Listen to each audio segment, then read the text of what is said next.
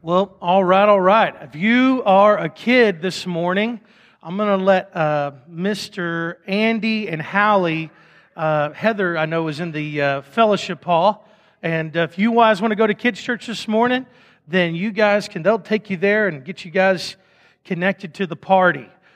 Uh, if you're an adult today, uh, you can go if you want, buddy. Yeah, yeah, they'll take you. Uh, if, you ever, if you're an adult with you this morning, turn in the scriptures to John chapter six. We're going to be in John chapter six this morning. We've been uh, going verse by verse through this, and we will continue to do so. We're going to take uh, chapter six in two weeks, it's, which is a lot of verses to take in, in uh, two weeks, like like uh, seventy-one verses. And today we're just going to do verses one through twenty-one, um, and and really see that John chapter six is kind of a uh, a complex chapter because it's seventy-one verses, but also um, you see this miracle and this sign, and then on the back side of this, you have this sermon of Jesus. And so uh, it's pretty cool, though, because the way John tells this story, uh, this, this account that you're going to see today about feeding the five thousand, I mean, if you've had, you know, any sort of tie-on to church, you've heard this story, this account, uh, That, that transpired where Jesus takes that Long John Silver's meal that I joked about last week from Mark Horn's truck and said, hey, Mark, uh, get you and another combo and let's go feed five thousand people. And Jesus does this awesome thing there. Um, we've heard this. We're familiar. However, as we read this account today, here's what you're going to catch. John leaves out good stuff. Like when he tells the story, you're like, hey, John, like, man, I'm not trying to like, I'm not trying to say like anything bad about you, brother, but like, man, I mean, Luke, I mean, come on, he just does a good job telling this. And then John, you just like leave out some details. And the point I want to make out of this is that John is making a point, and he leaves out things that are not necessary for the point to be made so that the point can be made even more. And this is pretty cool. And remember, we we kind of, um, as we before we read the text, we understand that the authority of Jesus is like slamming into this human autonomy. You know what autonomy is? It's the idea that nobody can make you do what anything at all because you decide what you're going to do. Our church, for instance, is an autonomous local church. We decide what we're going to do as a church body. There's nobody that governs us or tells us what to do. You know, like, y'all are going to have to blah, blah, blah. We'd be like, take a hike, man. And if you don't take a hike, Mark will carry you out of here. You know, like, you know, there's just like, there's that autonomy that, um, that, that, that exists. And, and sometimes we obviously feel this in our lives. We think we know better than God. Now, you would never say that. At least I hope you have enough couth to say that, right? But, but we at all times, all of us live that. We assume God's authority for ourselves. The, the thing I want us to catch, though, as we read this text, the thing I think John would want us to see, too, and hear, is that autonomy, or what you think, does not trump ontology, which is what you are. Let me say it this way. What you think does not trump what you are. You can't outrun this. And as fully devoted followers of Christ, we're not free to not just to live just any old jolly life or foolish or un. Uh, wise way that we want to live. And if you want evidence of that, turn to Romans six. When, when Paul writes, which we won't today, but Paul writes, he says, shall we continue in sin so that grace may abound? And he's like, by no means. Like, how can we live in this when we've died to that life? And then if you read Romans seven, he says, but yet I'm doing the things that I don't want to do. It seems like I do them. And the things that uh, that I'm saying, I'll, you know, that I'm going to try to do, I'm not doing. And you see this internal conflict that he's having. And then he writes Romans chapter eight, but he says, however, there is the Holy Spirit. And he's doing a work in my life. And when I fix my life on him, there's life, there's peace, there's godliness. When I put my life on myself, away from the Spirit, there's death, there's brokenness, there's hurt.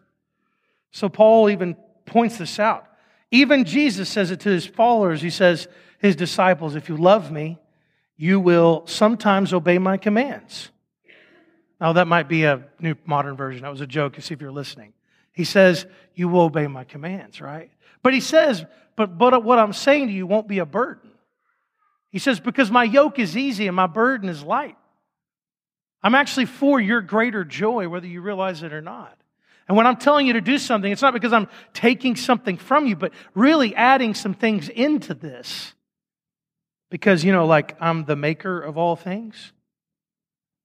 Last week we talked about Jesus' teaching about how He's one with the Father and He's perfect in identity and will and action. And, and if you didn't know this, you can go back and listen uh, to each week. We post audio now. We weren't doing that for a long time.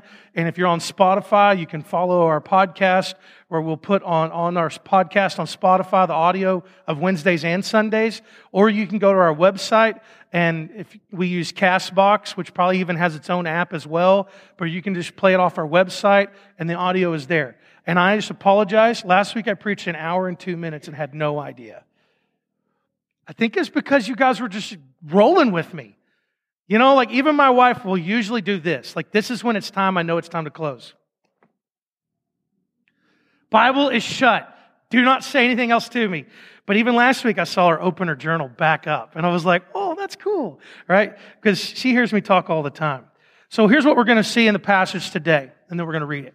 We're going to see how Jesus uses His power and authority. Because as we read this, uh, I don't know about you, I am grateful um, that I'm not the Lord, because we'd all be in trouble, right? I mean, that would just... If I could do some of the things that Jesus could do, I don't know what I'd do, but I could probably get in a lot of trouble. How does Jesus use His power and authority? We're going to see this play out here in John chapter six. Let's read here in verse one. After this, Jesus went away to the other side of the Sea of Galilee, which is the Sea of Tiberias. And a large crowd was following Him. You might make note of that, because they saw signs that He was doing on the sick. Jesus went up on a mountain, and there He sat down with His disciples. This is key here, verse four. Now the Passover, the feast of the Jews, was at hand. And lifting up His eyes then, and seeing that a large crowd was coming towards Him, Jesus said to Philip, "Where are we to buy bread so that these people may eat?" And He said this to test him, for He Himself knew what He would do. Catch that. Make note of that. He knows what He's going to do, yet He's asking questions. Someone exhibits this really well is Justin Collier. He'll ask you a question, and you're like, does he have a point? I feel like there's a point he's trying to, but he's asking me the question, right? Verse seven, Philip answered Him, two hundred denarii worth of bread would not be enough for each of them to get a little. And one of His disciples, Andrew, Simon Peter's brother, said to Him, "There's a boy who has five barley loaves and two fish, but what are they for so many?" He, he's sitting here going, okay, homeboy brought a combo meal with a few add-ons. But what is that even going to do? We're going to come back to that in a minute. Verse ten, Jesus said, "Have the people sit down." Now there was much grass in the place, so the men sat down, about five thousand in number. Jesus then took the loaves, and when He had given thanks, He distributed them to those who were seated. So also the fish, as much as they wanted, as much as they wanted. Verse twelve, and when they had eaten their fill, He told His disciples, "Gather up leftover fragments that nothing may be lost." So they gathered them up and filled twelve baskets with fragments from the five barley loaves left by those who had eaten.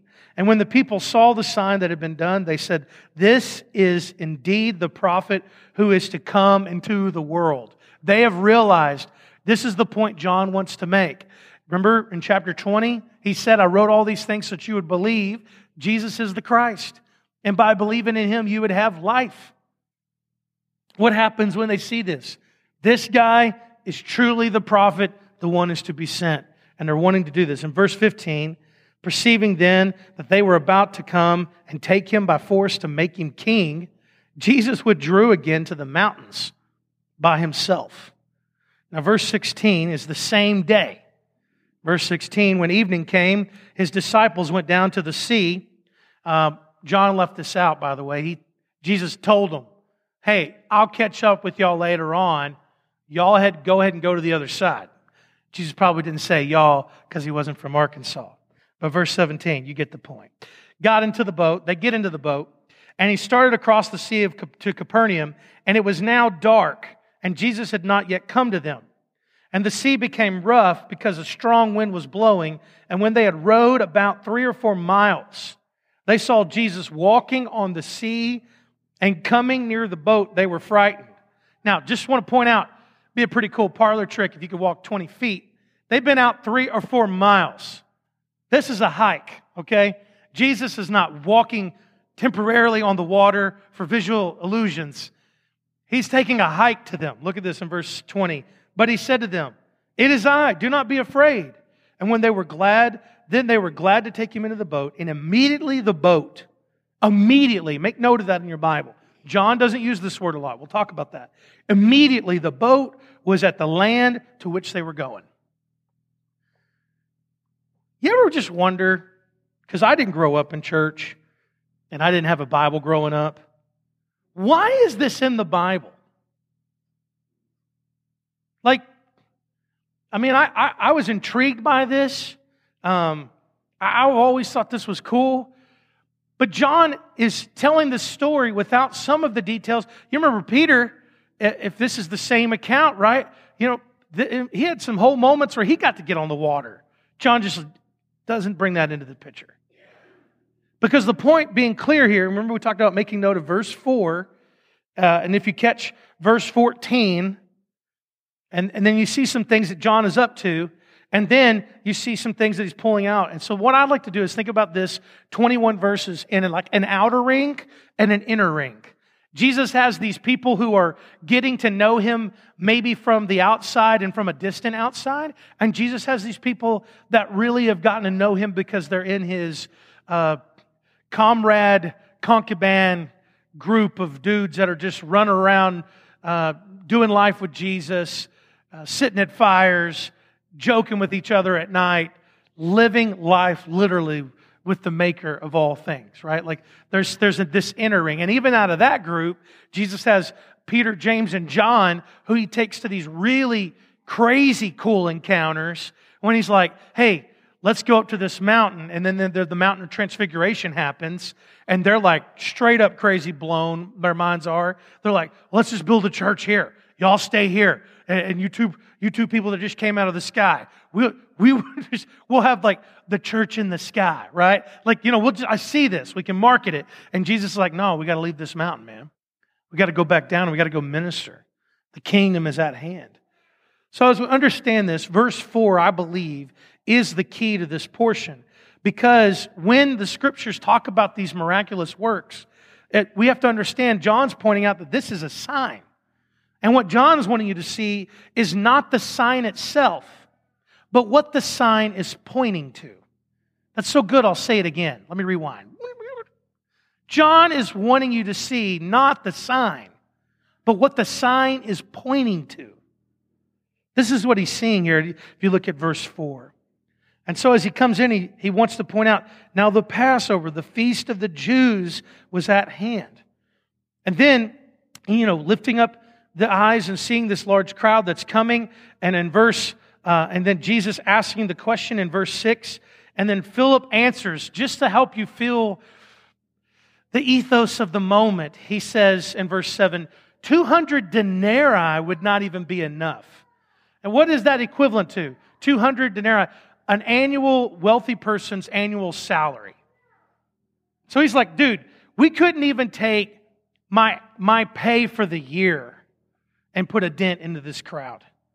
And, and then, as much as they're sitting there thinking about it, finally one of the disciples, Andrew, right, my son, my son's name's Andrew, because really, not because of this, because my middle name is Andrew, but, and I don't even know, my family wasn't Christian, so I don't really know why they named me Andrew either. But either way, Andrew here comes up with some audacity, almost like something Andy might try to attempt to do, even myself, because he's like me.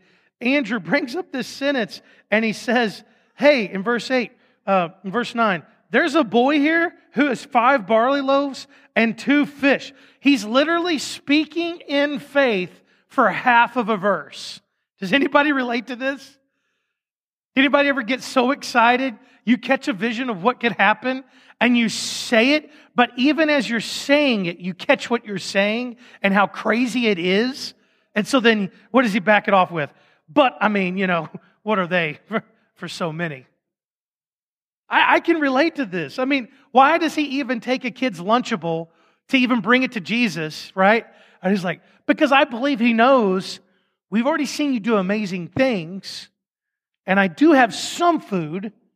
You just have to somehow duplicate it. Oh, that was stupid, Jesus. I'm sorry for saying that. I don't even, I don't even know why I did this. Here, kid, take your Lunchable, man. You know, just get out of here. Like, I can relate to this. And and does Jesus, remember, did you read in the text when we were reading? When Jesus says, Andrew, you're so stupid. That's a Lunchable. Did you read that in your Bible? I didn't read it in mine. And I'm thankful for this because Jesus doesn't rebuke Andrew. And then, like, not only that, just calling back to verse two, a large crowd is following him. And you have to ask these questions. This question is this: why are these people here? In this account, why is there a large crowd following Jesus? They're not really serious about following Christ as Lord, but really for what they can get from Jesus. They are intrigued by Jesus. John says, because they saw the signs he was doing on the sick. And you say, well, what are you trying to get at, Lee? Then I think we have to ask our questions when we think about outer rings and inner rings and understanding you might believe in Jesus. Are you a fan of Jesus? Are you a follower of Jesus? Are you seeking Jesus? Or are you surrendered to Jesus? Here's a question I really would say. Instead of just talking about these people, which is far long ago, long ago and far removed, let me ask you this question. Why are we gathered here today? Why are we here? I mean, we, we could probably go across the room and have various reasons. Why should the church gather with people on a day like this? What is the point of all of this? Um, I like one writer, uh, Brad Briscoe, put together a book called Missional Essentials and and and d- several different books about on mission. And in this, he's quoting another cat who has this really weird German last name that I'm not even going to attempt. But this guy breaks it down for, for like a smart person, making things simple for people like me. I'm thankful for that. And here's three views that you can see about why people gather today, whether they've even put this together or not. Number one, he talks about the Reformation heritage view. And he, here's what that really means.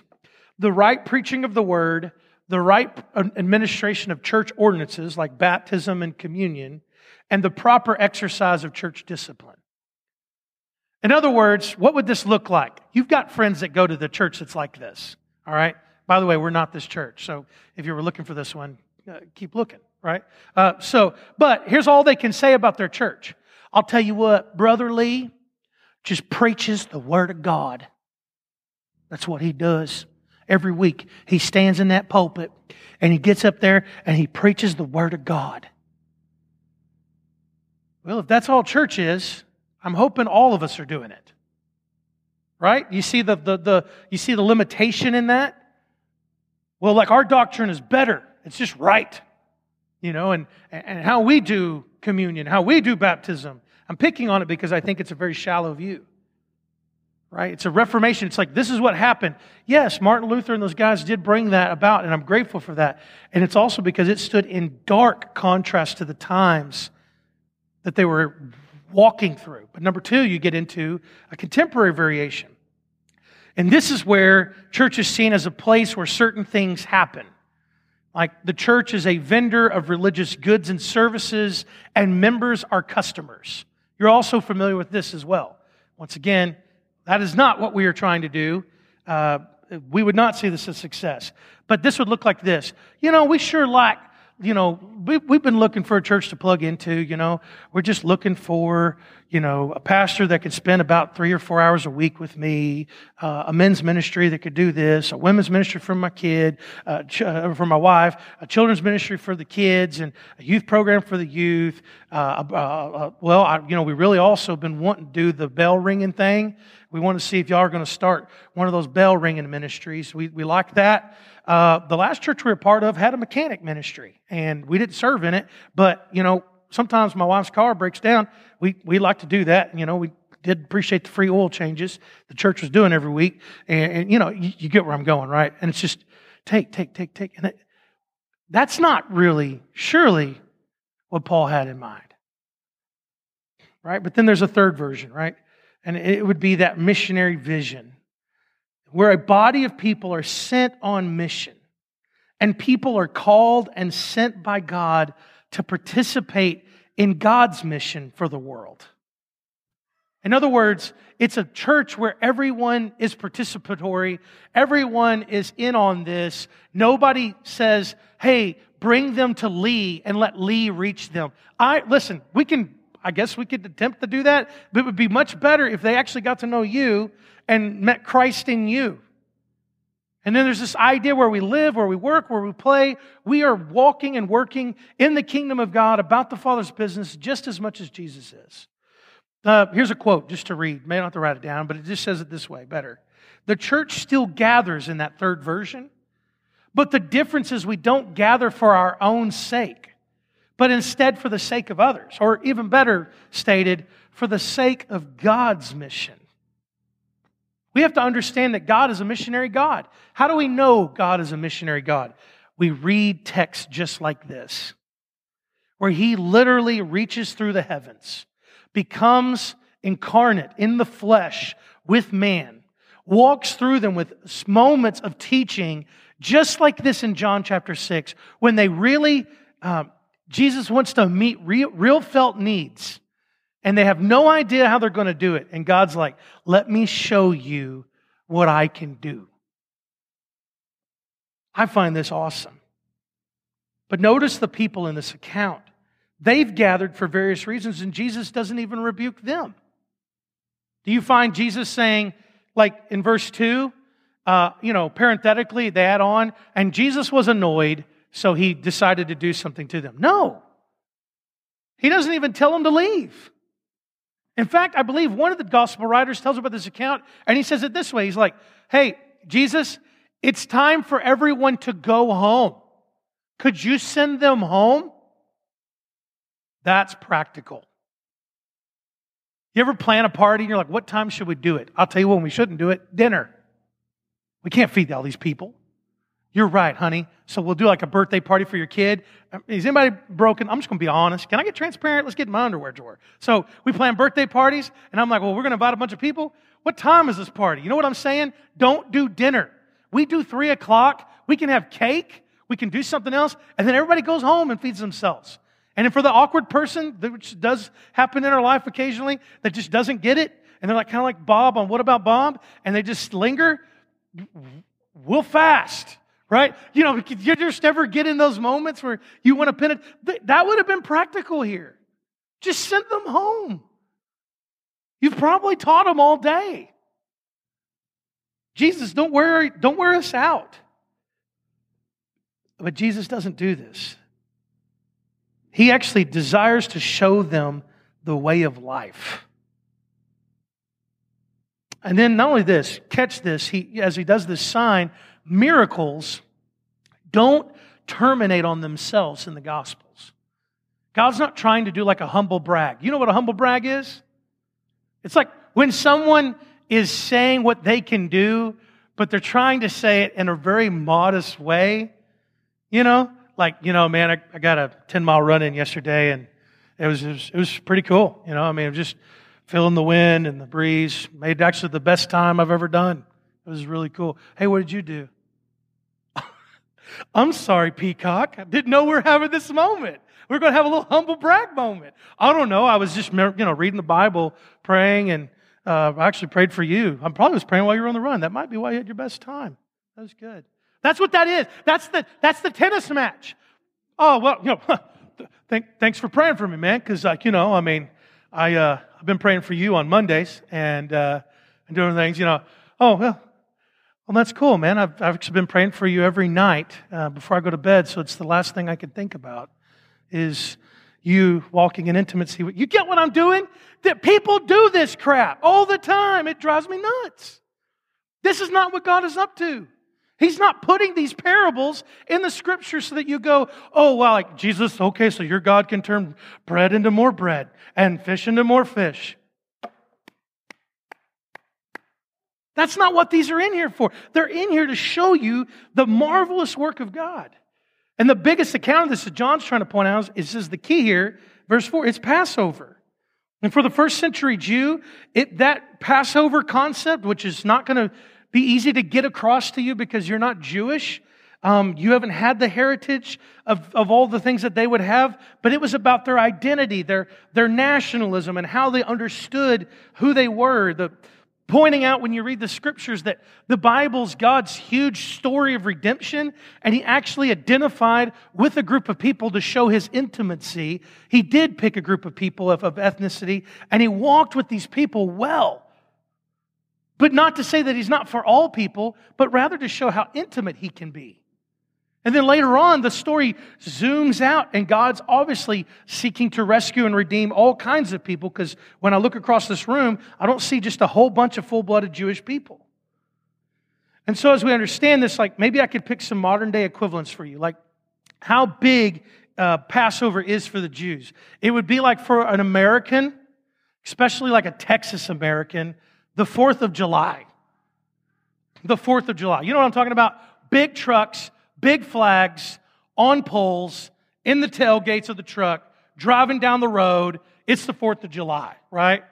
You're going to literally spend half of your paycheck on fireworks, or you're going to blow something up with something that's not even fireworks. Real-time dynamite stuff, right?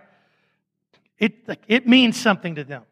Another one could be Super Bowl, if you need me to break it down for you. Last week, we had a Super Bowl party in the Foundry with uh, a couple of our neighbors, and Joel and Taylor joined up with us, and we cooked some wings and tossed them in some Buffalo Wild Wing sauce, and it was really good. He's, he's actually, he can cook, ladies and gentlemen. I'm proud of him. And so, as we did this, um, what was funny is all of us were sitting around the circle going, none of us have watched pro football this whole year.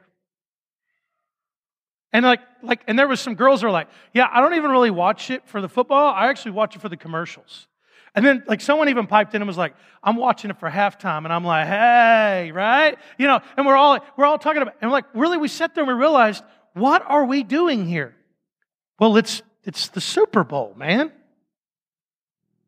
Uh, another one would be even more silly. Raise your hand if you're a fan of the Hogs. Calling the Hogs. How many of you didn't raise your hand? When you watch us call the Hogs, you're like, maybe we don't need to be friends after all. And even me, I didn't always, I didn't grow up, you know, with, with the sort of financial wherewithal that I go to Hog games. And, but when I get to hog, go to Hog game, you got to know it's because someone of my one of my wealthier friends gave me their tickets, and it's usually on a week we're playing somebody that, you know, wasn't going to be cool to watch. But I don't care, because then I get to sit in like a press box or do something really cool, and it's a lot of fun. And so I've had some moments like this. But even when I went to the Hog game, like the first time someone gave me tickets, and I go to the Hog game, and I would say like I'm a Probably like a bandwagon fan. Like, I'm not really a diehard. I'm not like a Joel who dreamed of going to college at U of A, Fayetteville, uh, you know, that, that kind of thing. But like, I'm a Hog fan. But even the first time I watched the stadium call the Hogs, even me, I had a moment where I was like, y'all, that's weird. But by halfway through the game, I'm like, yes, ooh, you know, I mean, I mean, it's caught on to me. You have to know Passover's a big deal. And how you know it's a big deal is when you read the Gospels, John even points out there are three Passovers that John talks about here in the Gospel. This is also how we kind of identify or extrapolate how many years Jesus had in His public ministry here. Um, and the first one we've read before in John chapter two, when He goes to the temple on Passover, uh, first year of public ministry, He makes a whip of cords, throws some tables over, tells them all to get out. He says, my Father's house. That should have showed them something, because the first thing you would do in, in the feast of celebration of the Jewish people, they would get all the leaven out of their house. This is almost Jesus making it clear prophetically, this is my Father's house because I am the Son of God. Get out. What you're doing is not good. Then we see here in chapter six, verse four, and then later, which we won't turn to uh, because we'll be there one day, in John thirteen, one, we see that Jesus is walking into the final moments of understanding before He goes to His crucifixion. So this is a, a thing for us that after this resurrection, though, and after this the ascension of Jesus, The Passover celebration is taken over by the Eucharist or communion or Lord's Supper, however you're used to hearing that. And we don't do Passover meals today. We actually take communion. Uh, we, uh, we celebrate in full what they were celebrating only in part. We are giving something greater. And not only that, in John chapter five, we saw this movement of, I don't condemn y'all, Moses does. We see the movement from Moses to Jesus. And now in John chapter six, you're seeing the movement from Passover to real communion with Christ. Slowly, this is what's, the fader volume is coming up. God is up to something. When even we don't see it, God is up to something. So let me throw out, what is this outer ring challenge I think Jesus is talking about? I believe he is talking about come as you are right now, that our identity can be secure in him, and get out of the cheap seats and into fellowship with the Lord. These guys have said, Jesus, you've had this conversation with this woman at the well. Jesus, you're doing amazing things. We see a large crowd of people following you. But, you know, like, I know you're also wanting to meet with us. We think it's good that, you know, you probably get some of the people that are really on the fringes away from you. And yet Jesus doesn't rebuke them. Jesus pulls them back in. And everyone, um, we understand from the context now, who can know Christ from the outer ring, they can be filled with the Spirit of God, gifted by the Spirit, given ministries to touch the world and fill this vacuum of wanting to be a part of something bigger than yourself. That's what the disciples are getting to see, something bigger than themselves. Let me say it this way. Professional ministry is not God's call. The priesthood of believers is God's call. And how do I know that? Well, Peter is reflecting on some things. You don't have to turn there. Uh, I don't want to break the unspoken rule of not turning in your Bible to too many things. Second Peter chapter two, let me read these, just a couple verses to you. Chapter two, verse nine and ten. Uh, it may actually be First Peter, because that did not look like that was what I was wanting to say. I'm sorry, yes. Uh, it's uh, not Second Peter. Uh, might be a little bit more of a judgment verse that you were wanting. First Peter. First Peter chapter two, rather, all right? First Peter chapter two, verse nine. But you are a chosen race, a royal priesthood, a holy nation, a people for his own possession, that you may proclaim the excellencies of him who called you out of darkness and into his marvelous light. Once you were not a people, but now you're God's people. Once you had not received mercy, but now you have received mercy. Where do you think Peter gets this stuff? One, yeah, Holy Spirit. Two, walked with the real Jesus, the old G, the O G of all O Gs, right? And then, not only that, he's watched Jesus pull people from this outer ring into this marvelous work of inner intimacy, and are changing the world. Exhibit A, Peter himself. Dude's straight up wild. Got a mouth. He's got anger. He's got weapons. I'm ready to ride with that dude, right? But like, this guy literally is now encouraging people in First Peter to not give up on their faith. And how do they not give up on their faith? Because he witnessed such things as John chapter six. What Jesus was up to is not really saying, I will always want you to watch me do ministry. Because he realizes why. He's not going to be with them forever. But rather, I'm going to equip you to do something. Can I just say it this way? My job is not to do the work of this ministry or this church. This is not the Church of Lee. My job is to equip people to realize their God potential, to be used by the Maker of all things in a powerful way, in a way that would fill this awesome opportunity of being a part of something bigger than yourself. This is the challenge of the outer ring, for me to help you see Jesus the way Jesus wanted you to see him. And if you're waiting before you will see if God can use you uh, because you feel like some things are going on, whatever in your life, let me tell you something. Don't stay stuck in neutral. If you stay stuck in neutral, you may be there the rest of your life, and that's sad. Is Jesus more concerned by what we do, or is he concerned by who we are?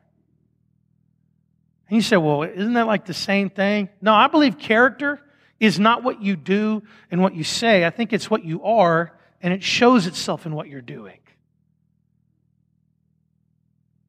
Let me say it this way. You know what Jesus is really doing? If I could bring this application out of this, don't trade going to church for being the church. Amen. Thank you, Justin. Don't trade going to church for being the church. Don't miss this. Not only that, the things that we celebrate in here are primarily done out there. I was eating burgers with the couple at a restaurant, hearing their story of redemption. And you know where their story of redemption didn't happen? In a church. Where does God's Spirit usually grab people? Usually when they're by themselves at some moment away from everyone. And then the Lord just moves in. Even Sarah's dad's testimony. He had been uh, reading this book uh, by some guy. Uh, one night he comes home after working at the factory and he's reading this book. And then like God just moves in on him in the living room and is like, here you go, buddy. There's these moments when God just works. Obviously what we're doing here is we're planting seeds, we're watering and we're nourishing, we're creating an environment, we're cultivating, we're linking hands with people. Uh, when I, the reason I go to the gym is, one, because I don't want to do things that they make me do on my own. Probably wouldn't, I'd just cheat. I'm, I'm so sore right now today from Friday, it's ridiculous. Like I'm just going to publicly mourn with you. I got, like, my arms hurt to open. Um, the other day I walked in, and I'm at this three thirty class, and there's this guy named Lee. He's, right, Lee and Lee.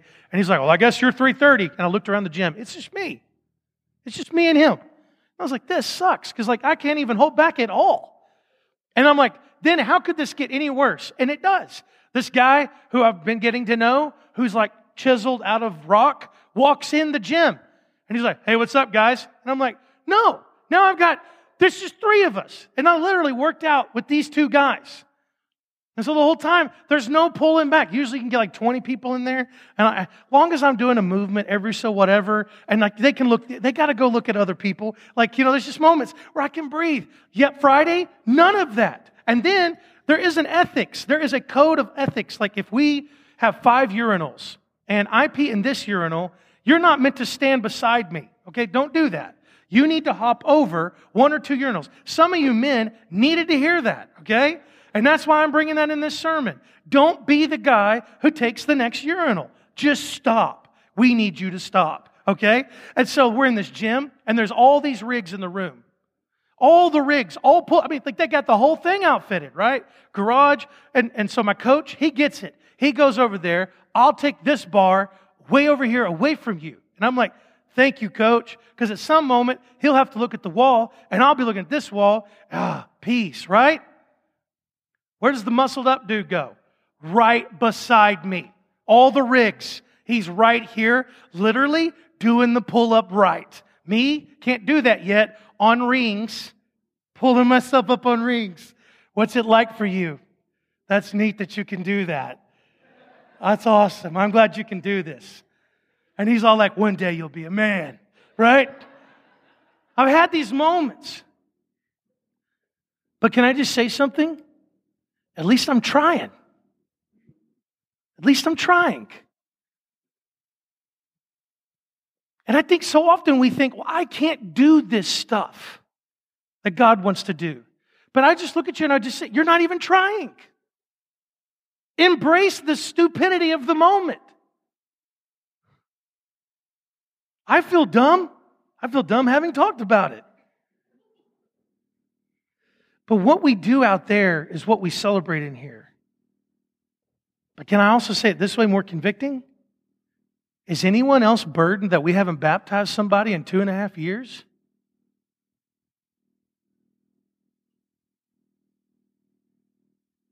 What we celebrate in here is what we're doing out there.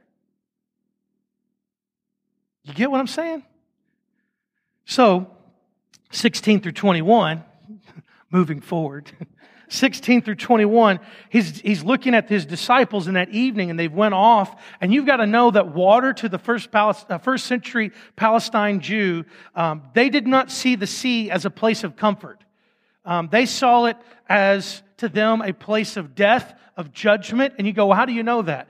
Well, you look at Hebrew poetic literature, and if you've been coming on Wednesday nights, Leewood would do a good job of teaching you there's waters above, waters below that the psalmist writers write about. And they, what are they hinting back to? The time when God first judged the earth, what did He use? Water. And how much did He use? Well, enough to flood the entire earth. Right? So for them, this is almost in their ethos. Uh, this would be like you and I living in Tornado Alley, right? Which we do. And how many of you had a dad like mine that when all the sirens are going off and everything else, he's out on the front porch looking at the sky, right? Everyone else is in terror. We, I would be in the bathroom under a mattress crying, like not even knowing what to do. You know, I would run around my grandma's house saying, T-storm, T-storm warning. You know, I'm like, I'm that kid, right? Fear, like my whole house, they showed me that Wizard of Oz movie is going to happen to me, right? They're going to take it like they took Dorothy's. And my dad, where's he? Looking at the sky. But there was a couple of times when my dad left the porch and he came inside. And that's when I know we have something serious. You have these guys, yes, they've been on the water. Yes, they're fishermen. But what, what do we find here? They're scared. This tells you what it was really like in the moment. You have men who know when it's time to be scared. And they're scared. And here Jesus comes walking up uh, and, and just literally engaging with them. What is happening here? I believe you see an inner ring. And there's two things I want to point out about this. First of all, even those closest to Jesus will get disoriented and anxious at times. Uh, we live in a time where the media does this to us all the time. The media literally frustrates me, so I literally try to keep it at a minimum in my life. You're like, what, what channels? No, no, you're not hearing me. All of it in general literally stays at an arm's length. Because I feel like all it does is say, if it bleeds, it leads. Like, literally, Eminem uh, uh, bowing at the halftime show. I had a Facebook trend me in a thing and was like, look, there he is kneeling. He's not patriotic and everything else. When he really is bowing in reverence while Tupac's song is being played and he's remembering Tupac and honoring Tupac and has nothing to do with the nation. But what happens? An article says, well, we could write about that and people will click on it thousands of times and it'll trend for us and we'll be doing well. That frustrates me. That frustrates me. And, and what it creates is we now have anxiety over politics. We have anxiety that cues anger and rage. We have anxiety over, because of our culture, things of sexuality. We have anxiety over even things like evangelism. One poll sto- showed that modern millennial Christians like myself and those that are in the thirty-eight range, they believe that it's ethically wrong to talk about Jesus to other people, yet fully acknowledge in the study that one of the best things they ever had happen to them was be introduced to Jesus. Did you just catch what I said? Sharing about Jesus is ethically wrong. Best thing I ever had is when somebody shared Jesus with me. Dude, my Jen, we we some messed up people. But we, we get disoriented. We get anxious. Peter talks about in First Peter five, he says that your enemy is like a roaring lion seeking whom he will devour. We need to know this. We should not suppress our anxieties, but rather bring them to Jesus. Because God's people can have that happen to them. These guys literally just watch Jesus feed oodles. There's my word, of people. Oodles of people, right? Out of a Lunchable or a Long John Silver's combo meal. And now we're on the water thinking He can't save us? Like He sent you across because He wanted you to die in a boat? And that sounds like Jesus? Now before you critique Him, you'd have done it too. Before you critique Him, you'd have done it too. How do I know this? Because we do that. We come to know the Lord. We are know we've been redeemed. And then you stop getting around God's people. You stop connecting.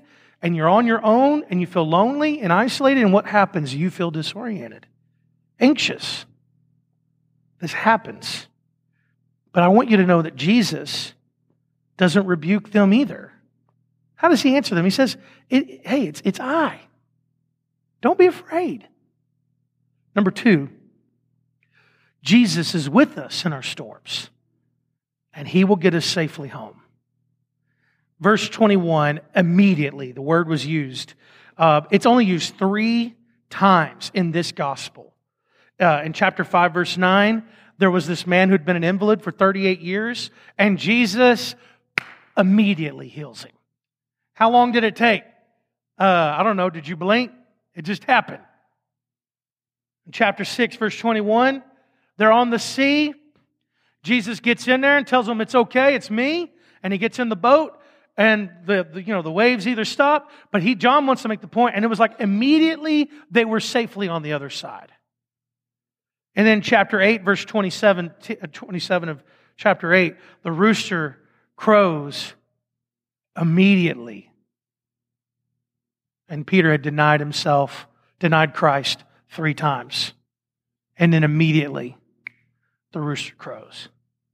What's John making the point here? John is making this point that literally when God is on the move, when you look back on it, you don't get lost in how long your suffering really happened, because it seems now as if God immediately took care of it.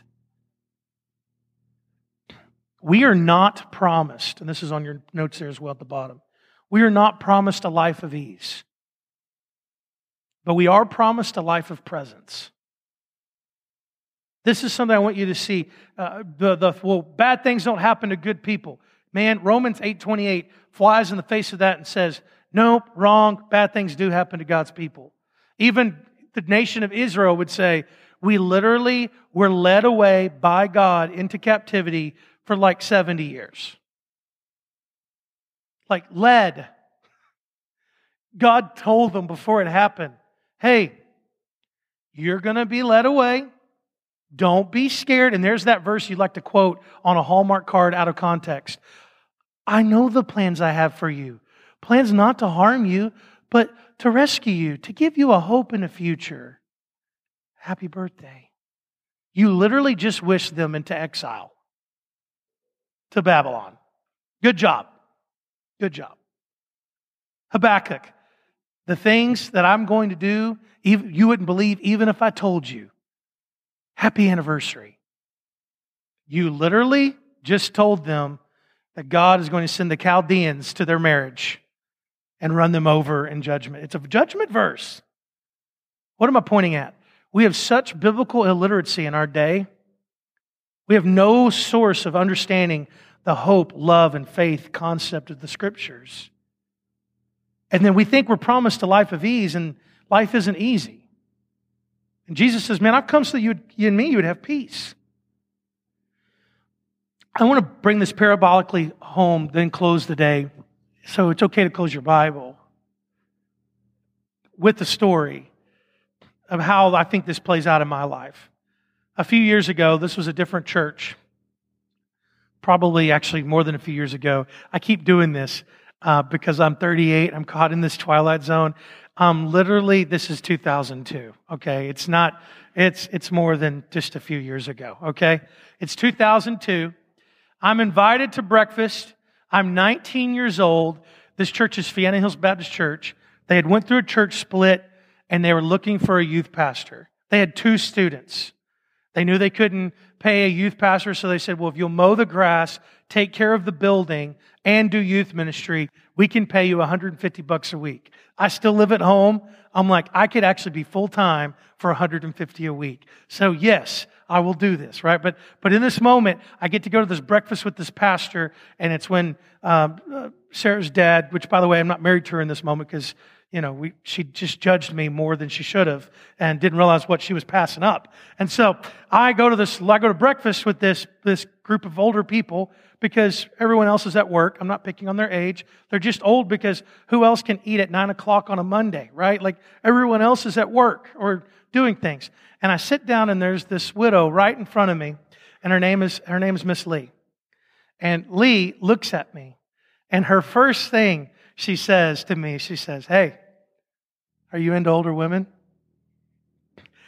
And it was that moment that I knew I would love this woman. I mean, I knew it. I was like, I was like, I mean, I, I literally went back and I was like, a sugar mama's not a bad idea, you know? And, and so we, and she chuckles and she laughs. Some of you might have known Miss Lee because over the years, she would sit kind of in the back left middle, kind of uh, back there, almost the second or third row back from the from the very back. And she had a hearing device um, that she had to put in her ears. And the batteries would sometimes go out, and she can't hear. You literally, Miss Lee, Miss Lee, hey, I mean, you just, I mean, she can't hear. And so, and so she literally, when the batteries goes out, she just starts talking to the guys. Hey, hey, she's got the batteries out. The batteries, and they're like, they're like breaking down in a heart attack, trying to get her a battery, you know, and and like people are being distracted from the sermon, and it was, it was awesome. One one one time we celebrated her ninetieth birthday. I think it was her ninetieth birthday. And we had a surprise birthday party. We had like a bunch of balloons. I think we tried to get, I don't know if we got a cake with ninety candles. I don't, did we? No, it didn't have ninety candles. And, and but we we she'd never had a surprise before. And so we we said, hey, well, Miss Lee, there's a fellowship after church, you know, everything. And we all got in there before her, but she's so slow, you know. So I'm like helping her in there. And then all of a sudden we were like, surprise! And she realized the whole thing was about her. And and I don't know about you, but in the pandemic, the person I've thought about the most is Miss Lee. Um, I went to her sister's funeral during the pandemic at the National Cemetery, and Miss Lee wasn't there. I was hoping to catch her, but she wasn't there because it was a rainy day. That, she's at the age where you don't go out on rainy days, right? Like, is it raining? Oh, I ain't coming. So she's not there. And so the other day, I've been so busy, and I've had her in my heart. I've had her in my heart.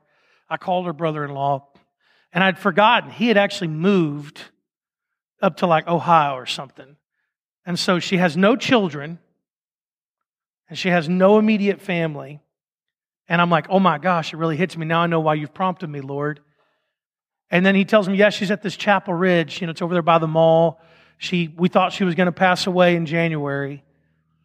Uh, but she seems to be like pulling through, like bodily wise, and things, and and she's just she's had to be moved out of her place she's normally at. And I was like, man, thank you for telling me where I can find her. I, I wish I'd have called you earlier on. He's like, well, you know, you're on cue to do her funeral, don't you? She's like, he's she's already paid for it and put in the deal to call you to do her funeral. And I'm like, yes, sir. Uh, well, I'd be honored to do her funeral. Oh, and another story to tell you. Years ago, just so you can understand my connection to this woman, years ago, on a Halloween, she wore a mail-ordered bride dress. And someone tapped my shoulder, and Sarah's dad had his Bible out. Someone had a camera, and I'm still trying to find this picture. And she's in a mail-ordered bride dress, standing there, and grabs my hands. And we faked the marriage in the parking lot. Like, so I think I've been married twice, and I don't, I don't know. So y'all might want to dig into my, my story, whether I can be your pastor. But Monday night, my wife gives me the, the nudge of, hey, we have these leftover roses. I think you should take it to the widows. And that's when I reached out to James and said, hey, man, how's she doing? And then Monday night, I go see Miss Wanda, and I go see some ladies that I normally see. But I haven't seen Lee. And I go in there. And guys, it ripped my heart out of my chest, because she's in a place that she can no longer go outside. And when I get down to her room, she's crying because she just wants to get out of her wheelchair into her bed, and nobody had heard her. And so I hear her in there moaning while I'm letting the guy kind of get her situated, because I didn't want to go in there in the chaos of the moment. I wanted her to have some dignity. And then she needs a blanket, and she doesn't have a blanket. And so he goes and gets her a blanket. He comes back and gives her this blanket. It's not a good blanket. And then I go in there, and I see this sweet woman. And she has nothing on her walls. She has a coloring book. you know, like generic coloring books and generic coloring things. And she just says, I can't go outside anymore. I'm lonely. I have nothing to do. I don't I don't like living here. And, and I'm I'm like so like broken in the moment for her. I get on my knees and like she can't hear me very well. And so I'm like, Miss Lee, I understand. I'm like trying to cut her off. I love you. Uh, hey, I'm gonna I want to pray for you. And she's still just telling me her story. Miss Lee, I want to pray for you. And finally, I'm just like, I put the rose over here, and I just start praying for her. And eventually, she gets what I'm doing because she stops talking. And she's just pouring out because I think she's realizing that she, whether she recognizes me yet or not, she knows she should. And so she's she starts knowing that I'm praying, and I'm just praying. And I don't even know what to pray. So I'm like, God, I'm just asking, would you heal her enough to be able to stand and go outside and walk? I know she's old, but Lord, you could give her the strength to the end. Would you, would you be so gracious, Lord, to do this for her? Or Lord, would you just give her peace and grace, and would you call her home? And you'd say, how can you pray like that? I believe that is not to me, uh, that I wasn't without hope. Listen to me, I believe Christ, in Christ, all will be healed, either through a miraculous work of the Spirit or in the resurrected body to come. And this woman has lived a long, long life. And she has served God's people well.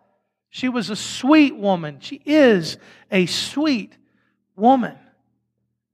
And at the end of my prayer, she looked at me and she said, I hope God answers your prayer.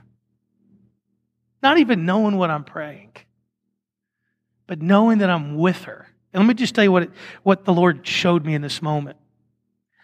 What God wants to tell us in our moments when you're going through a storm that you don't understand, when you're disoriented and anxious and at the end of your life and feeling forgotten and feeling dropped into a room where you're away from everything and everyone you've ever known. And when you're in this moment, here's what I, here's what I want Christ, Christ wants us to know. He is there. There was that moment that I could sit there with that sweetheart in Jesus and just tell her, Lee, I have found you. I love you. I will come back. This won't be the only time you'll see me. I love you. I love you. I love you. I'm going to pray for you. And, and, and yes, God will answer prayer. Because literally Jesus says to us, in our storms, He will get you safely home. He has not forgotten you. To the outer people, He says, come in. And to the inner people, He says, I am here and I will get you home. I'm thankful that I have a God that gets me home. Let's pray. Father, I pray that whatever people needed to hear today, they've heard it. I pray that if they feel like they're on the outer ring with you, that, Lord, that invitation to come in would appeal to them. That it would be satisfying enough to know that they need to, tr- to seek in and trust and make that profession of faith and, and, and hold to their profession of faith. Lord, if for some of us, we, we know you. We've known you for some time, but we can get disoriented. We get anxious. Lord, even in our storms, when we don't understand where you are and what you're doing, you're leading us to care for one another as the body of Christ, as to show that you are with us. And your Spirit dwelling all of us, Lord, helps us understand at times when I can't see your hands, I can trust your heart, that you're for me, that you never will forget me. Father, I pray today that we would draw near to these promises and open up our heart and let you heal anything that needs a touch of you. In Jesus' name I pray. Amen. Listen, if you're here and you say, well, I've never, that invitation to come in, what does it look like? It just looks like a prayer of surrender. It looks like a prayer of confession and saying, Lord, you're enough. You're more than enough. You're perfect. You're holy, and I'm not. And I trust you. I surrender all that I have, which is nothing, to you, asking you to give me eternal life. But also, Lord, I want to walk with you. Like, just tell him, I want to know you. I want to know you like the Bible says I can. If you're a believer, man, I just pray that we would let the things that grab God's heart grab our heart, because we have gathered here today for the sake of God's mission. And what we do in here and what we celebrate, it happens out there. And there are people who need to see the tangible kingdom of God through you. You respond as God leads. I'll be here to pray with anyone who wants me to pray. You could come to the altar and just pray. You could just do whatever the Lord leads you to do. It's your time of responding. You can just sit and listen. Whatever it looks like, you do whatever God leads you to do.